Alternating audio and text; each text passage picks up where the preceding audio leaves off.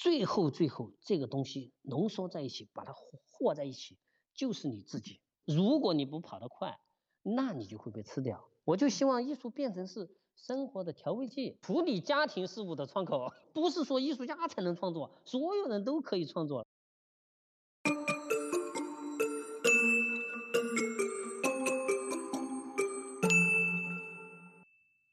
大家好，欢迎大家收听《艺术七幺幺》的第四期节目，我是楚晴，我是安安，我是维尼。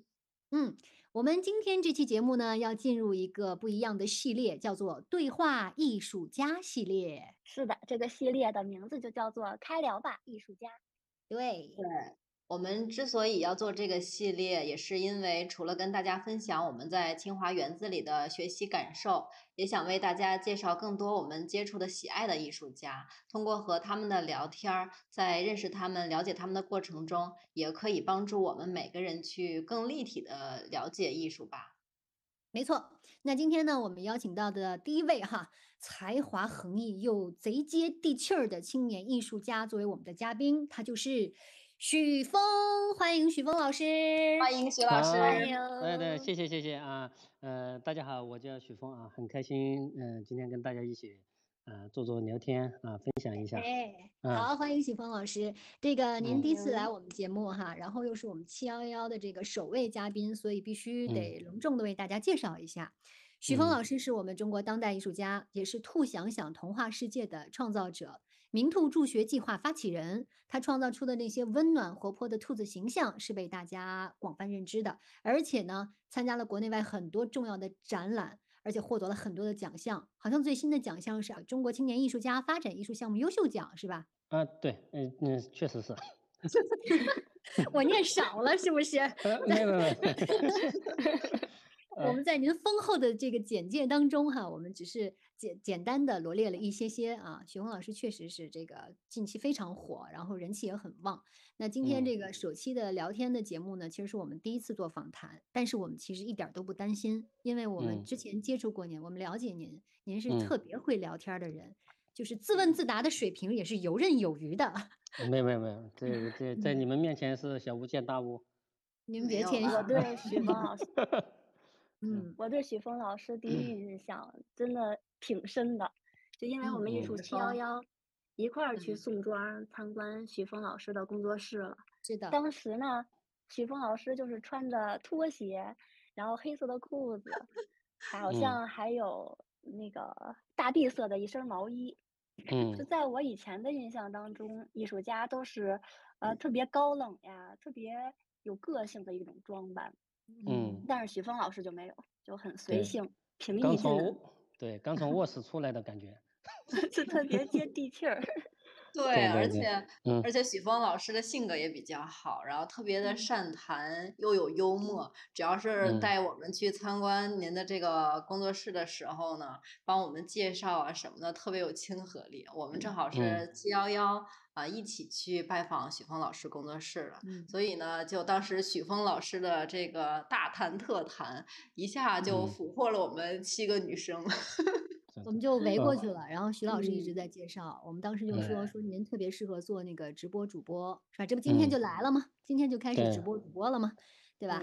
呃，徐老师，呃，这个我们其实很多人知道您的名字，可能是来源于那些可爱的兔子形象，就是首先会想到“兔想想”系列哈，因为你赋予它的这个，嗯，怎么讲？长长的耳朵，然后很宽的眼距。呃，完全拟人化的生活场景，反正每一幅画都特别有趣味，所以由这个作品我们会判断说你是一个性格很开朗啊、豁达的人。然后我们也知道每个艺术家会经历不同的阶段，你肯定是经历过一个习画的过程，然后才确立了某一种风格。所以第一个问题就想了解一下，许峰老师是从一开始就坚持这样的风格吗？或者说在成为兔子爸爸之前？我我就这么允许我这么叫您哈，兔子爸爸之前的许峰是一个什么样的人呢？嗯，实际上，就是人都是在变的啊。我们任何人都不可能一开始就中学生就要树立哪个理想，一辈子要做这个事情，也不是，都是在变。因为以在画兔子之前呢，我是呃是那个你看美院那一套，就是学习。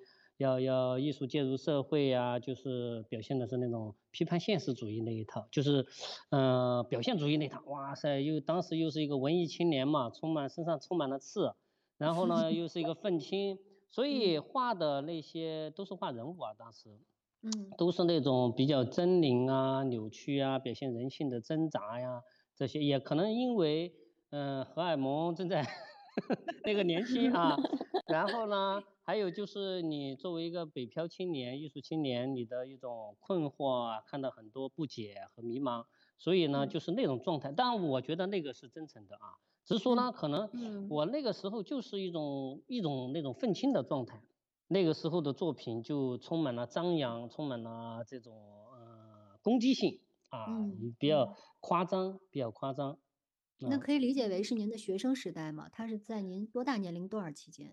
嗯，我觉得应那那就也不算学生，学生时代其其实根本就没有找自己，全部是在学艺学技术，然后你等于你毕业过后，好开始在找自己了，然后你模仿这个模仿那个，然后要觉得这个有意思那个有意思，实际上是在模仿的阶段，还你一直在找自己啊，然后我也应该是一三年吧，一三年一二年结的婚。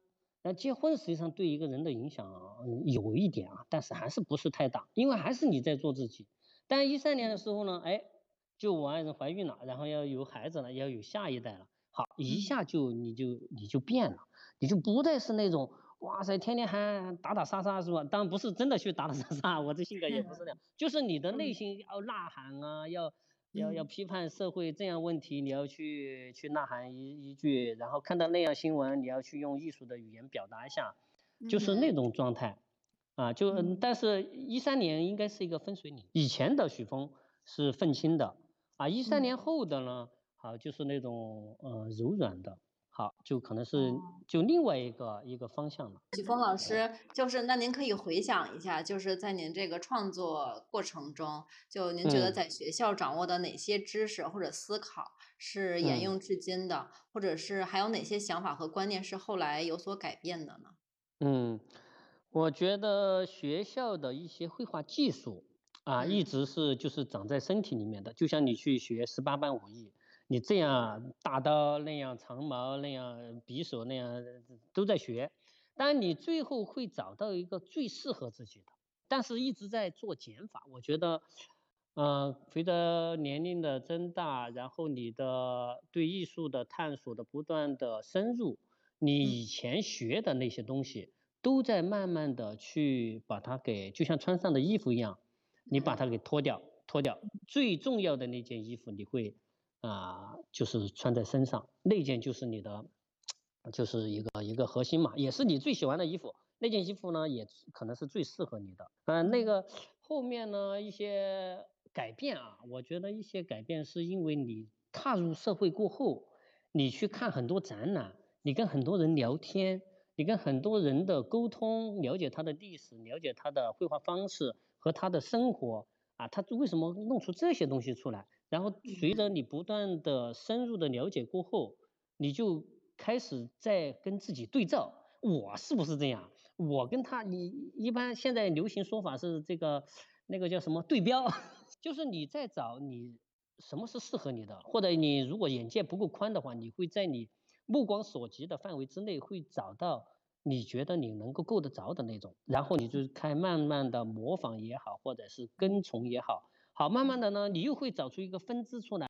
这个分支，如果你找得好的话，你就找到自己了。但有些，呃，如果没有找好的话，一辈子可能就还在人云亦云啊。然后，当然我们不能说这个有些老先生不好啊，就是他一辈子可能就只是一个先生，一个很好的老师，但是他没有找到一个做艺术家该有的自己的绘画语言。那这个是一个一个，我我觉得是最重要的，就是你刚才说到的最后的改变是什么？就是你找没找到自己，是吧？你你变没变成是你你该该该的样子？嗯，啊，你应该的样子。啊，那顺着您刚才说的，就是您也看了很多展览，应该也就是了解了非常多的艺术家。那在您的眼中，您比较欣赏哪位艺术家，或者是呃，您曾经受到过哪些艺术家的影响呢？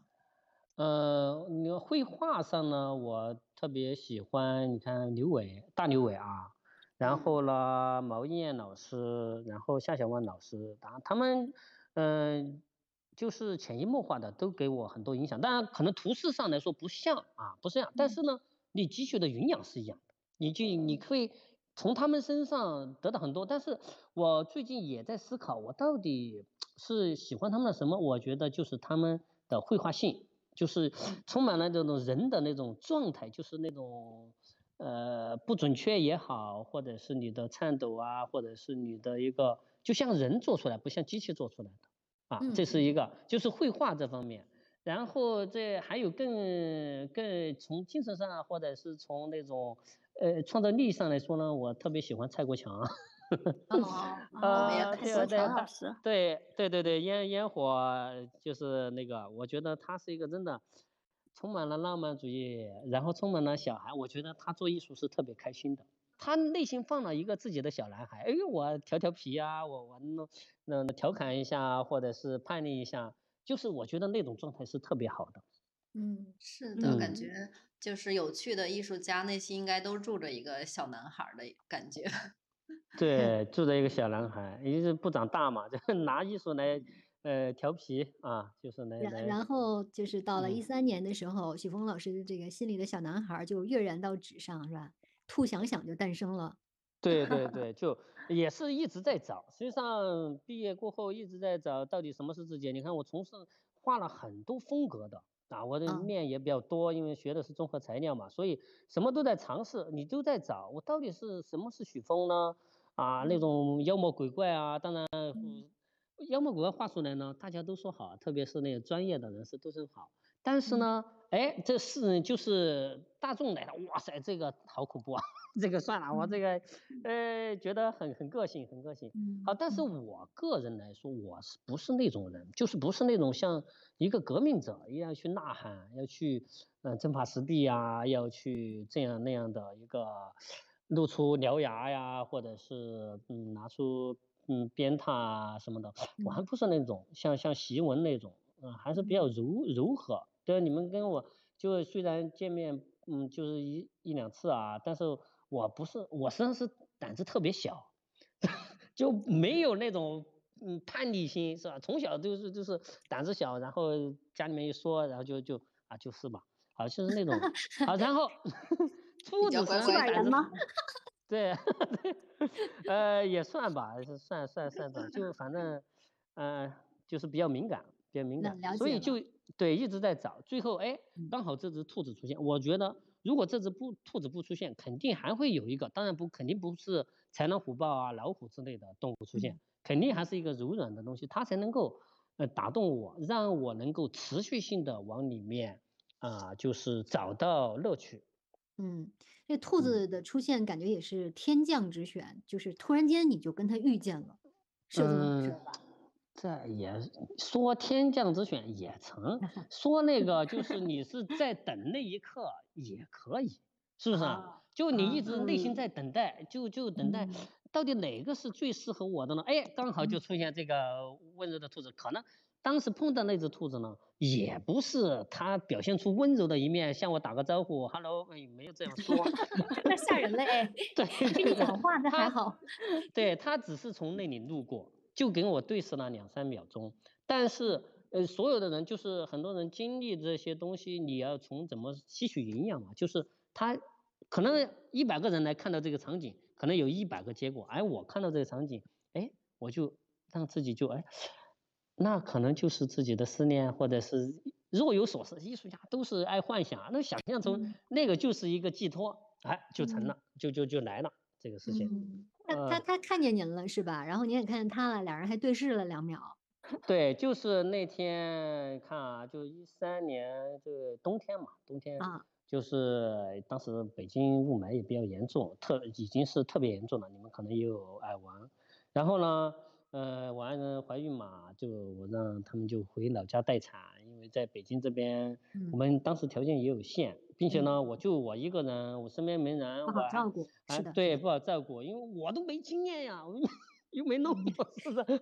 对，怎么弄啊？这就两眼一 抹黑，而且干脆就回老家吧。啊，我就在北京搞创作的，就就去喇叭庄那边散步，就那个碰到那只兔子，就是一只灰兔，就傍晚的时候，啊，很很偶然，实际上很偶然，就是莫名其妙啊，就碰到了，然后他看着我，我看着他，对视了一两秒钟，然后嘣嘣嘣，呃，跳走了，啊，这跟跟人对视啊，那搞个一个小时两个小时，那也变成阿布了，是不是啊？就行为艺术了。但你要跟动物对视。这样的感觉，就因为它是凝视的，这种是特别的体验啊，特别的体验。回来就画了这个兔子嘛，然后就一发不可收拾啊，又如滔滔江水啊，连绵不绝。嗯，徐老师，你当时回家立即马上画的那个兔子，就是我们现在看到的兔子的模样吗？嗯，我们现在看到兔子，就是比如拿我个人来说哈，嗯，我会发现，呃，你的兔子的特点有有主要几方面，第一，眼睛。就是其他的艺术家也会画兔子，比如张占占，他画的眼睛就是圆圆的两个黑扣子，他画的耳朵就是往后竖着背的。但是您家的兔子不一样，咱们的兔想想是它的眼睛，呃，眼睛很大，然后有睫毛，而且它会眼睛长在它的脸的就是两边，我们讲那个眼距啊很宽，然后呢，它的耳朵呢是特别长的。就是，而且有时候还会一直在耷拉着，是迎风飘动的。你要找那种动态的感觉，所以这肯定不是当时您见到的那个傍晚的那只黑兔子的长相，对吧？对对对，当时画的那件我记得特别清楚，就是有一有一个画布都准备不要的，然后我就把它迅速涂白了。画呢，当时就用赭石色啊，就是熟褐色嘛，然后涂的很快就涂完了，就是一个正面的。站着的比较比较写实啊，比较写实，就是那那种，反正当然也看了点图片啊，就是哎那种是比较真实的那个状态的兔子，但是真实呢，你又有情绪在里面，还还是不能是你笔触啊，你不可能完全一样。就你如果速度足够快的话，你不可能画得很很准确，你很多的都是意向性的，就像国画一样，是吧？意向性的，但是呢，它又又像那种兔子的感觉。啊，就就是这种，就最开始的兔子，嗯，今后有时间可以给你图看图片啊。最早的那个兔子是比较比较真实的，就像像我们生活当中的兔子。好，慢慢的你在过渡嘛，你在不断的往自己的情感里面加，它就成精了呗，是吧？它就变成，就赋予它人的这种这种情绪。眼睛啊，兔子也没有眉毛，然后没有剪睫毛，然后你说的眼的宽度啊，两眼的宽度，耳朵的夸张。都慢慢的加入了自己的一些认识和，呃，嗯，就是感受吧，啊，就就它不是现在的这个样子，它有就是变了啊，就有个变化。许峰老师，就我比较好奇，因为我们也了解到，就是您的这个兔子形象有绘画，也有雕塑，那就是您目前有统计过创作一共多少件吗？或者说，就是您的这个兔子会不会分分一分系列，或者是它们之间有没有什么关系啊？如果全部算下来，因为我画了很多草图啊、草稿、手稿之类的，那就也算吧。纸本的可能多一些，就是你的画的草图啊等等的。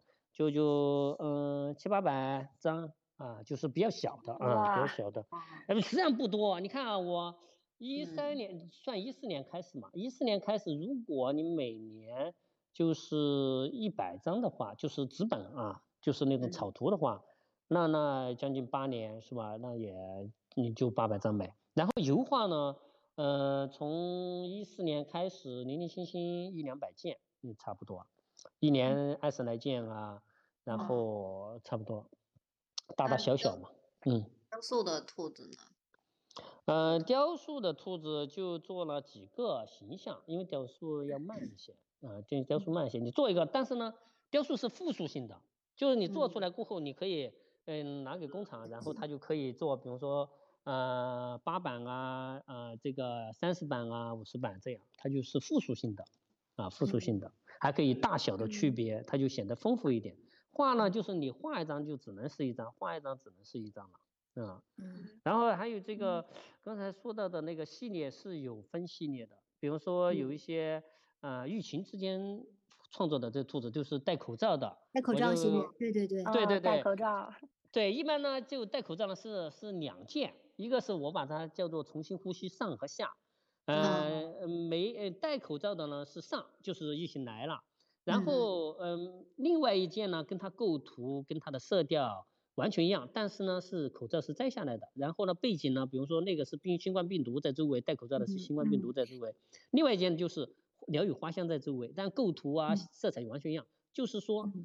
这个是上半场，疫情来了是吧？然后戴着口罩，下半场呢肯定会迎来鸟语花香，这个春暖花开，当然是这样一个一个寄托嘛。啊，这个是呃疫情兔，疫情之间创作 的，对，重新呼吸系列，还有什么？是那张是竖版的，然后三只兔子在一起的那张吧？对对对对，实际上还有一就是跟它是一样的，就是还有一个是三只兔子，然后周围是花的。对对对，是是。嗯，有印象。然后就跟那个都是一样的，有一只兔子、两只兔子、三只兔子、四只兔子，一大堆，啊，都是那种感觉。啊，那种。我还看过您前两天发的一个“严阵以待”，五只 兔子的。啊，对，五只兔子就是实际上就是拟人化嘛，拟人化。哎，说说对，呃，为疫情辛苦付出的。不管是谁，都都大家都在付出，是不是啊？即便是你居家也是在付出，你在外面奔波，在为大家的这个核酸也好，或者是啊大白也好，还是挺辛苦的，感同身受，感同身受啊。所以我就是在看许峰老师这个兔子，就觉得很治愈，因为记得当时二零二零年嘛，就疫情当时已经席卷了全球，那国很多国内的城市都封锁了，就日日常的生活也暂时被就是暂停了，每天外出要做的事儿不能做，要约见的人也没法见了，就整个交通运输也切断了，就在这种被笼罩的一个。比较恐慌的气氛里，然后而且还在担心自己的病毒会不会就在自己身边，就是周围围绕嘛。所以就是当时许峰老师的这个疫情系列的这个兔子，其实还是很给人这种能量的。就觉得许峰老师的话还是很治愈的。对对对，就没办法，因为当时画疫情兔呢，是因为在老家，我又回不了北京。因为老家呢又没有那些油画颜料啊那些材料嘛，然后就刚好书房有一点毛边纸，你不知道当时那个呃快递都停了啊，我毛边纸只有一点点，是不是？哇塞，那毛边纸都扯了，而且那毛边纸特别便宜嘛，你们知道？哎，就裁了一裁，裁了也舍不得用，万一没有纸了怎么办？就当时已经恐怖恐惧到这个时候，但是即便是在那个时候还在画画。为什么？当然不是说画画就怎么了不起，就是画画能够短暂的让人忘却这种压抑和疫情带来的一种一种不安啊，就就实际上就转移转移自己的一个视线，转移自己的一个焦虑感。带带着孩子，两个孩子在一个自己的家里面又不能出去。我们这个贵州啊，贵州都不能出小区啊，然后就就只能两天出去一个人买菜，然后你想想那个，我跟我爱人两个搞两个孩子，天天那哇塞，你不是那个也挺痛苦，所以就呃那个疫情期间画了一批作品，实际上对我自己来说是一个缓解，然后拿出来过后呢，大家也有共鸣，我觉得也挺好，啊，很有意义，对对。对，很有意义。然后这个是牵，就是一个疫情系列的兔子吧。然后还有一个牵手系列，就是我跟米菲兔，就是这个兔想想啊，我把它叫兔想想。兔想想跟米菲牵手，兔想想跟功夫熊猫牵手，兔想想跟那个呃这个这个什么唐老鸭牵手啊什么的，就给我弄了很多。这也是就是一个一个嫁接，文化跨文化跨领域的一个嫁接。还有一些古风兔啊，还有跟艺术史有关的一些进入艺术史的兔子啊，还有各行各业的兔子，比如说画兔子警察、兔子这个呃妈妈、厨师等等等等啊，就是扮演嘛，就以兔喻人。对，还有穿西服的我看，然后您五一期间自己发的朋友圈，我感觉那张兔子就好像你在照镜子一样，可能就是好像你的每张兔子都会有自己的影子，就我们看的人会觉得跟我们有关系，其实你可能你觉得。呃，你的一种情，你的一种情感，然后表达在他身上。对对对，实际上你看啊，我们就像虽然我说是是这个人那个人，很多朋友的表情我都纳入进来，或者小孩的那种表情，但是就跟我们唱歌做我们做文艺文艺文学作品文艺作品是一样的，最后最后这个东西浓缩在一起，把它和在一起，就是你自己。是吧？就跟作家写文章啊，写了一辈子，写了这样，写了那个，写了男男女女，但是你最后好像就是你的一生，是吧？唱歌也是一样，就唱唱的唱出了自己的一一生的状态，不管是呃喜悦的、悲伤的啊，都都是你你自己。说到这个唱歌哈，我就看您的作品那天，呃，其实我不是就不是说就看着您的作品去听音乐，而是听到了久石让的那段经典的旋律，呃，《千与千寻》，我突然间想到了您的作品。就是他那《千与千寻》的旋律一起来，因为那首那个旋律就是每一个音符会敲到灵魂深处啊，对我个人是我是非常喜欢的。而且呢，就想到了就是咱们的兔子兔想想的那个耳朵在风中在飘，就是咱们的兔子都是有故事的，它在风中摆动的感觉就是一种告诉你我是一只有力量的兔子，别看我很弱小，但是我可以告别从前的自己，我站在风雨里也不畏惧，就这种很有力量的感觉是能够自动产生关联的。对对，你这这说的说的这观察太仔细了，说到我心坎上了。你看为什么我的兔子都是那种大耳朵，是吧？对呀。大耳朵就是什么呢？你我就记得上次好像跟你们说过一次啊，就上我第一次来北京，我是一个南方啊，正宗南方人，以前就都是在南方活动啊，上海什么的，就去的就所谓的大城市。但是第一次来北方就是北京。那么北京过后，你我从那个北京西站，当时冬天啊，北京西站一出来。然后我一身上背了很多那文艺青年嘛，就背了很多行行李啊，还有画架呀、画板啊那些画材，然后呢带着一个廉价的一个我妈给我的那个毛线帽，现在大家记得。一出西站，一阵大风吹来，然后就把我那个帽子毛线帽呢就吹在地上，我就你看背着那些行李啊什么的去捡那个帽子，那个又吹嘛又去捡，这特现在想起来就特别尴尬。你看，然后我就就。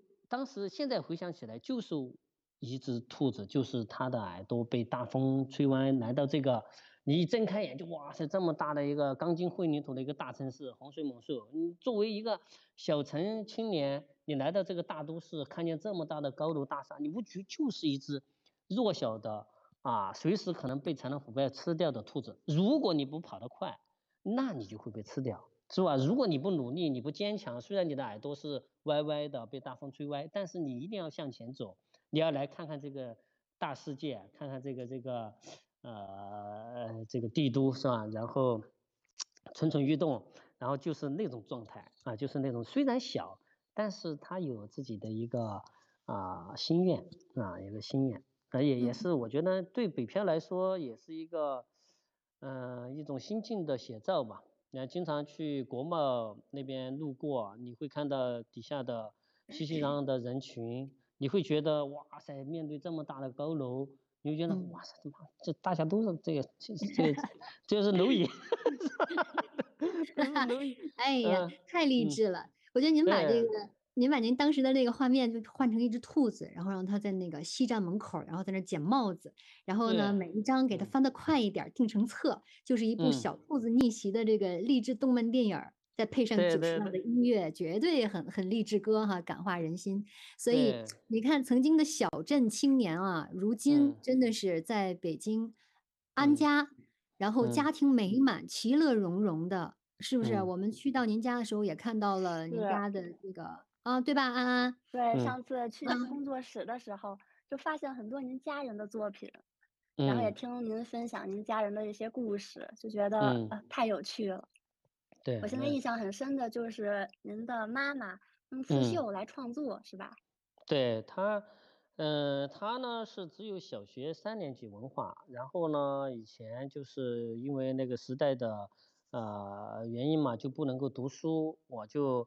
呃，他就一直想读书。实际上，为什么我跟我妹妹就一直成绩比较好，就是我妈的鞭策。因为她大字不识几个，但是呢，她就说你们一定要好好读书，不要像我，然后呢没有文化，然后我卖裤带啊，他说卖裤带都要供我们读书。所以我跟我妹妹还是比较比较呃，就是勤奋的，比较勤奋，也让我们走到现在嘛。呃，就是他是这样，就是一直认为自己懦弱啊、无能好，后来呢，就慢慢的就来北京跟我们生活在一起，也是天天唠唠叨叨，说自己没有能力啊，给我们呃积累很大的嗯家业啊什么的，然后也让我们，因为做艺术很辛苦嘛，他也看着，哎呦你们很辛苦啊什么什么的，好，然后我就让他不唠叨了，你就你就你就鼓励他一下。艺术的方式。对他，因为一一直在帮我们绣鞋垫，我们穿鞋垫，人家以前的都是。呃，现在的鞋好像都不带鞋垫了，以前都是要垫鞋垫，免得把这个鞋穿通嘛，穿通。好，绣鞋垫。后来呢，我说你这个绣鞋垫上面你绣点花花草草啊，猫猫狗狗的嘛，就鼓励他，好的绣出来，绣出来，哎呀，画，呃，绣的好嘞。然后有朋友看见也说绣的好，好。然后后来呢，就又让他，因为那个鞋垫比较厚嘛，千层底比较厚，我就说你别绣鞋垫了。然后呢，你就我就给他买了点绷子，就在那个布上，那个麻布上，就画画的那不要的那个绷画框不要的那个麻布，哎，就他在上面绷上就就绣绣他的生活啊，他因为他是四九年出生的，然后呢，他就绣他的历史，比如说他三岁干嘛，五岁、十二岁、二十岁、呃四十岁在干嘛，你五十六十岁在干嘛，现在在干嘛，就把他的一生都绣下来。就就特别有意思，我们还做了一个，录的有视频，就是我妈绣完过后，我让她拿着这个她绣的这个东西，嗯，口述历史嘛，就把它拍下来。这这个人叫什么？那个人叫什么名字？对，那条狗叫什么名字？当时 发生了那个时代发生了什么？就是口述历史，把那一代人都记录下来啊，就因为他们走了过后，基本上。啊，这个历史嘛，反正就是各有各的说法。就是他口述的这种，是我们真实的一个状态。就像我妈说，那个当时饿饭哦，这个吃树皮，这个吃观音土。我还还小孩就说什么吃树皮嘛，你上山去打点野兔什么，下河捉点鱼，搞烧烤多好，多有味道。啊，对，他是对，你看现在现在的小孩跟以前。我们我妈他们说是忆苦思甜，这边呢就说你怎么不去野外弄弄这个烧烤是吧？嗯，就就一样，所以全部是他的历史，全部是他的人生。等于阿姨是在用一种艺术刺绣的方式，然后就是口述了，或者是呈现了自己的一生。其实四九年生人嘛，也是新中国跟着一起，对吧？新中国的历史可能也在呈现着，对很多个家庭或者那个时代的画面就都出来了。对对对。所以确实，我们在您家看到的那些作品的时候，您跟我说是阿姨做的啊，我们觉得真的真的怎么您您是用什么力量对可以去啊？怎么讲？不叫启发吧？是是带动了一家人都会以艺术的方式去表达，这个事儿挺牛的，我觉得。对，实际上不是去带动他们，而是没有办法。怎么说？哎呀，对，是为什么呢？因为我不是说我想培养我妈当艺术家啊，当。不是这个初衷，因为我自己都这个还忙不过来，好为人师也不太合适。但是呢，我妈比较啰嗦。一个你知道那个年龄成长起来的老人年人啊，反正就可能爸爸妈妈都有啊，或者爷爷奶奶，他们都是，哎呀那种你我们联系上就是吃吃了，哎这个吃过一天的那个饭菜啊就不要了嘛。然后呢，他舍不得扔，你这老人家就是那啥，你这你挣了多少钱，这个就不能啊这么好，是不是？都没吃过，你还扔了，你这个。你这个太坏了！你教育的没错呀，对对对，没错啊。然后呢，那些我们不要的衣服啊，就是坏了或者是怎么的，就就扔了嘛，老那些东西。好，他又悄悄的去那个从垃圾桶里面去捡回来，捡回来洗的干干净净的。他也很爱卫生的，就是还有节俭惯了。对，节俭惯了，就洗的干干净净的，叠在他的床底下或者拿个拿个纸箱啊放好。就他今后他要干一番大事业。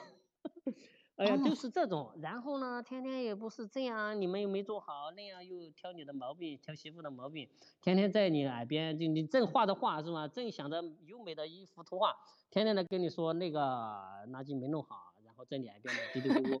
媳妇呢，她又过来，你看你妈又在说那些，你看她又把那些弄过来，你你知道站在中间，你左右为难，这个就是婆媳关系。现在教你们方法啊，教你们方法，好，然后就。那怎么办？那就鼓励他做艺术，只有艺术，然后把他的时间、把他的精力呢分散过去，并且呢也有意义嘛。然后就这样，他又变成了现在安静的多了，安静的多了。啊，就就做他只要一去做他的艺术，他嗯开开心心的、安安静静的，还唱着他的山歌，绣着他的刺绣，绣着他的人生，啊，也不找我们的麻烦，也不找媳妇的麻烦，好，我们就世界安静了。唐僧那句话，这个世界安静。对呀，对对。所以艺术也是这个抒发情感、表达情感的一个窗口。对，表达情感的窗，处理家庭事务的窗口。对，这这您真挺牛的，因为你知道，这个老人或者是三代同堂，人一多啊，有时候家就成了战场，就乌烟瘴气。绝对是战场，嗯。但是有些人就让家变成了艺术现场，其乐融融的。啊不不是他他如果你要跟他生活几天，你也受不了。就你一定得听我们播客好不好？对对对，你一定得想方法。就是我爱人也经常要拌嘴，更何况是他们那一代人的生活习惯、生活方式完全不一样。所以你怎么能把这个柔和好？我觉得艺术在这里面就起到了它的作用。不是说艺术要要要就像特别功利的那种，我实际上不是这样。我就希望艺术变成是生活的调味剂，是吧？生活的润滑剂。哎，它让我们的家庭变得呃无与伦比的美好。虽然可能有这样那样的问题啊，但是它让生活让我们的生活呃不那么尖锐了，是吧？不那么难堪。嗯，对，没错。家庭美满，人间值得，是吧？人世间本来就多艰难哈，所幸总有人咱们回家，那咱们就。好好其乐融融的，灯火可亲，家人闲坐在一起，多幸福。对呀，对呀，对呀，因为这完美是没有的，你只能说你怎么解决眼前的这个问题。那我就用，因为我做这一行嘛，那就用艺术来解决，呃，生家庭的这种分歧终端机啊。没有艺术解决不了的。对，没有艺术解决不了的。嗯。那阿姨用艺术的方式去记录自己的生活。那我们当时也看到您儿子有很多艺术作品，也是超级的棒。嗯，因为他是跟我们一起生活，一起生活呢，天天看我，因为我们也不像是朝九晚五出去上班啊，就是很很正式、很有仪式感的那种，上班就上班，呃，下班就下班。实际上你看这上下楼基本上毫无间隙，你上来。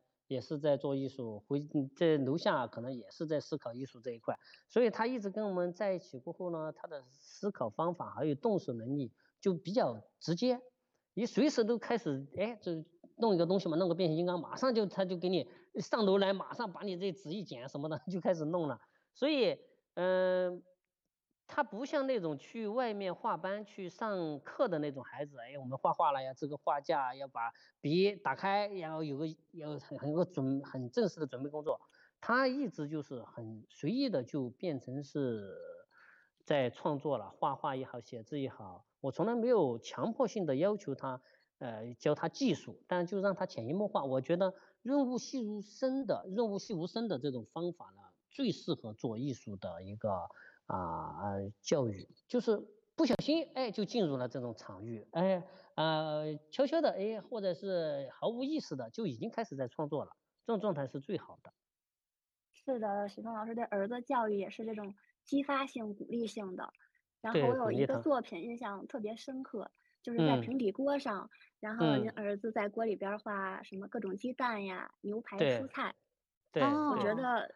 啊，在日常生活中，我碰上的更多的场景呀，是如果小孩在锅里乱画，他的家长就会跟他说：“你别到处画啦，该去哪儿去哪儿，弄得乱七八糟的。”对，但是徐峰老师就没有阻止这样的行为，因为那个平底锅呢，准备扔了，扔了呢 就废物利用吧，那咱们就把它霍霍一霍霍一把，是不是？然后呢，因为那个你看那个平底锅，对，那那个宜家的好像是八块钱是十二块钱一个，你们也逛过宜家。最便宜的，然后用用了过后呢，也用了好好长时间，我用坏了，用坏了，我们又买新的，买新的怎么办？我们就当然要教育孩子要学会节约嘛，就我也这个不用了，我们扔了就可惜了，这也是铁，是不是？那我们就来创作一回吧，啊，就拿上来，实际上画了一个特别简单，就五分钟都不到就弄了，孩子也高兴，就把白色一调调画，然后倒上去，然后像鸡蛋这么大是吧？你控制一下，然后再调点黄色一倒上去，好。就结束了，就一件作品就诞生了。再拿上来拿。很有意思的艺术作品。对呀，对，主要是他不用，然后你就会很轻松的就去做，弄坏了就坏了呗，无所谓。好，然后上场还参加这个那个一个数美术馆的一个展览，大家也觉得哎很好玩。我觉得是一个一个，就是大家如果都是在用这种方式来做艺术的话，那生活当中就会变得很美好。没有这么多。哎呦，这个哎我不愿意看，太太脏了，扔掉。那个呢，哎呦，这个去掉吧。这这个，你全部是把生活当中的这些好像无用之用，啊，没有用的东西，把它弄成是有用的，这才是艺术家该做的，是不是？对，没错。我们拿小本本记下来，无用对无用之用，对而且许峰老师的这个想法，他就自然而然的就感染到了整个家庭的这个氛围。所以我们。就再回到就是您的这个创作方面，就呃，我觉得就是一般呃作品都是一种艺术家的一种自我表达吧，或者是艺术家在创作的世界里，要么去试图呃建构一个乌托邦，要么就是去故意呃去反乌托邦。那关于这一点，您有什么想法呢？或者说呃，您创作的这个兔子形象，是不是您建立起来的一个乌托邦呢？对我愿意，呃，这样去想啊，因你你这个乌托邦这个词呢，是老一辈知识分子特别愿意去说乌托邦这个词，然后现在年轻人都喜欢说元元宇宙，你看现在提提这么多的元宇宙概念，我觉得就是一个乌托邦，实际上就换汤不换药的，是吧？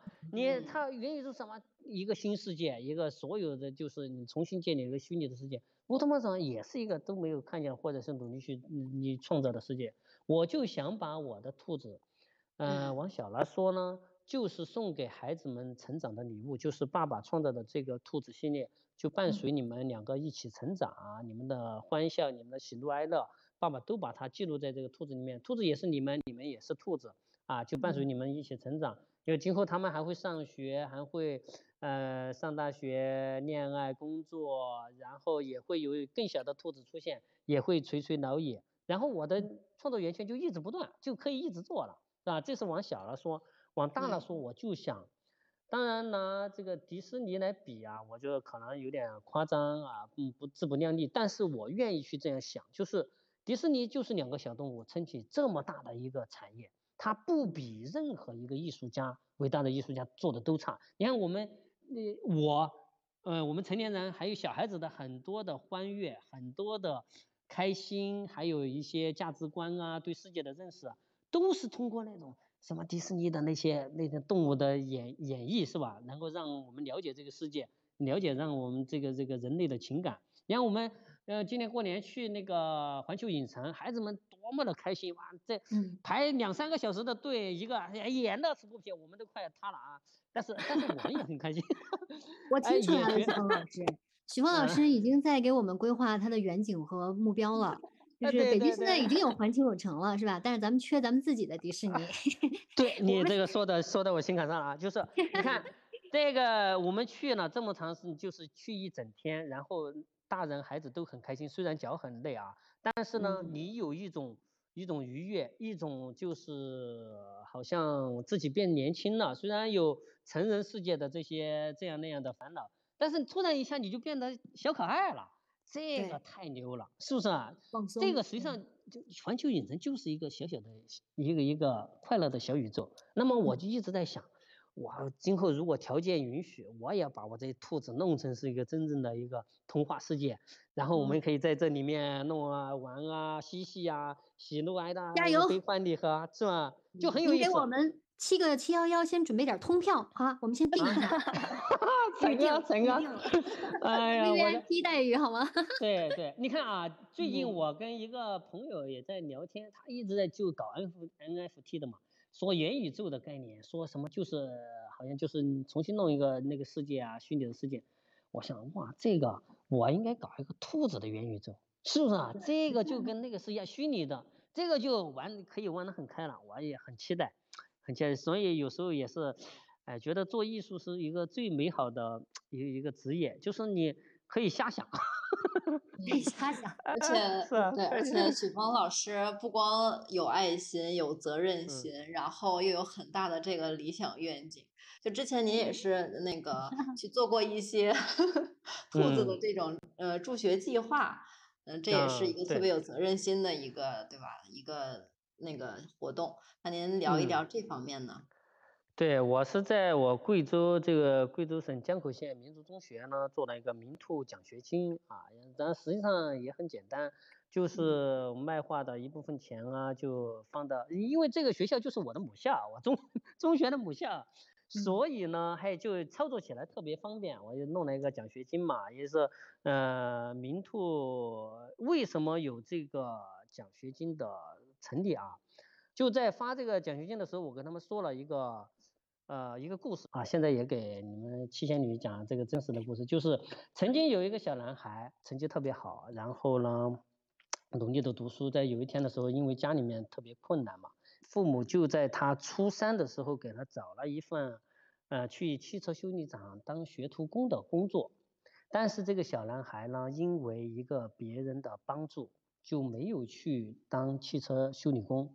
这个小男孩呢，就持续性的进行一个学业的创作。现在这个小男孩呢，就在以一以兔子一只兔子的形象呢，在做艺术创作。这个小男孩就是我，我这个就是真实的故事啊。就是因为我我我爸妈以前，我爸爸身体不好，我妈就是一个蹩蹩脚的这个裁缝嘛，就是真的是，呃，拉拉扯扯把我们养大。然后在初中的时候，因为我妈以前当裁缝呢，就早期还有人来做衣服，但是后来的时候商业一起来过后，大家都买衣服了，谁还去做衣服啊？她就跟人家缝缝补补是吧？补补补衣服啊什么的，就每况日下。然后呢，就当时因为我妹妹成绩也好，那初三怎么办？她说你要么呢你就哎去当修都修理工，到时候呢妹妹还能读书，要么呢你就啊那只能。啊，要辍学了，要辍学，没没钱读书，因为当时还是不是义务教育啊，就咱要交学费的。然后当时怎么办？好，那没办法，就我也哭哭啼啼啊，就给我真的就找了亲戚，就我姑妈给我找了一个真的去修汽车修理厂当学徒工作。她说你去马上就能够拿拿拿钱了，然后就有工资啊。那样我妈流着眼泪说，跟我姑妈说，她说。许峰他连拿扳手都拿不拿不动，你看我这个瘦小小身板是吧？初三又又瘦弱，哎，没什么呃好吃的，然后就瘦弱，然后他拿扳手都拿不动，你让他去修车，然后一定说我卖裤带，又是那个，他说我那我卖裤带也要供他们读书，然后后来这个资助我们继续读书的也是我姑妈。当时是我姑妈觉得我家特别困难，然后呢，啊，就嗯去去要解决这个问题嘛，你这个这个不能这个越来越糟糕啊，然后就哎就找了汽车修修理厂的工作，但是后来持续性的资助我们的也是我姑妈啊，一直资助的我们就是很大，然后反正我姑妈对我们特别好，特别好，这这就是一个真实的故事。我说为什么我做名图计划，就是因为我以前得到过别人的帮助。然后呢，我现在帮助更多的人，因为虽然我跟他们说了，我不是挣了很多钱哇牛逼了，然后呢要做慈善，真的不是。我说我是一个有一个手上有一个馒头，我看见别人呢饿着肚子，我把这个馒头掰开，我分他分他一点，是这种。我身上也是苦哈哈的艺术家，哪里有这么多钱？但是就是哎有一点嘛，我就帮帮帮衬帮衬。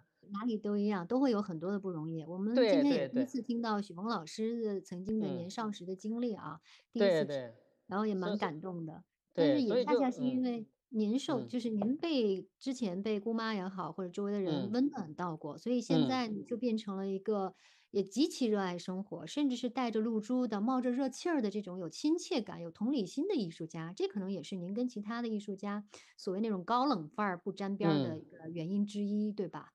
对我也是这样的，就是，嗯，你是从底层，就是慢慢慢慢走。像我刚刚说，我从从贵州走到北京的话是，啊，二十多年是吧，才走过来。所以，嗯，我觉得一个人他还是要有责任心也好，或者是一个良善的心吧。我觉得这个是一个基本的，不管你是做艺术还是做文化还是做科技，啊，你就有一颗良善的心啊，就是特别好的。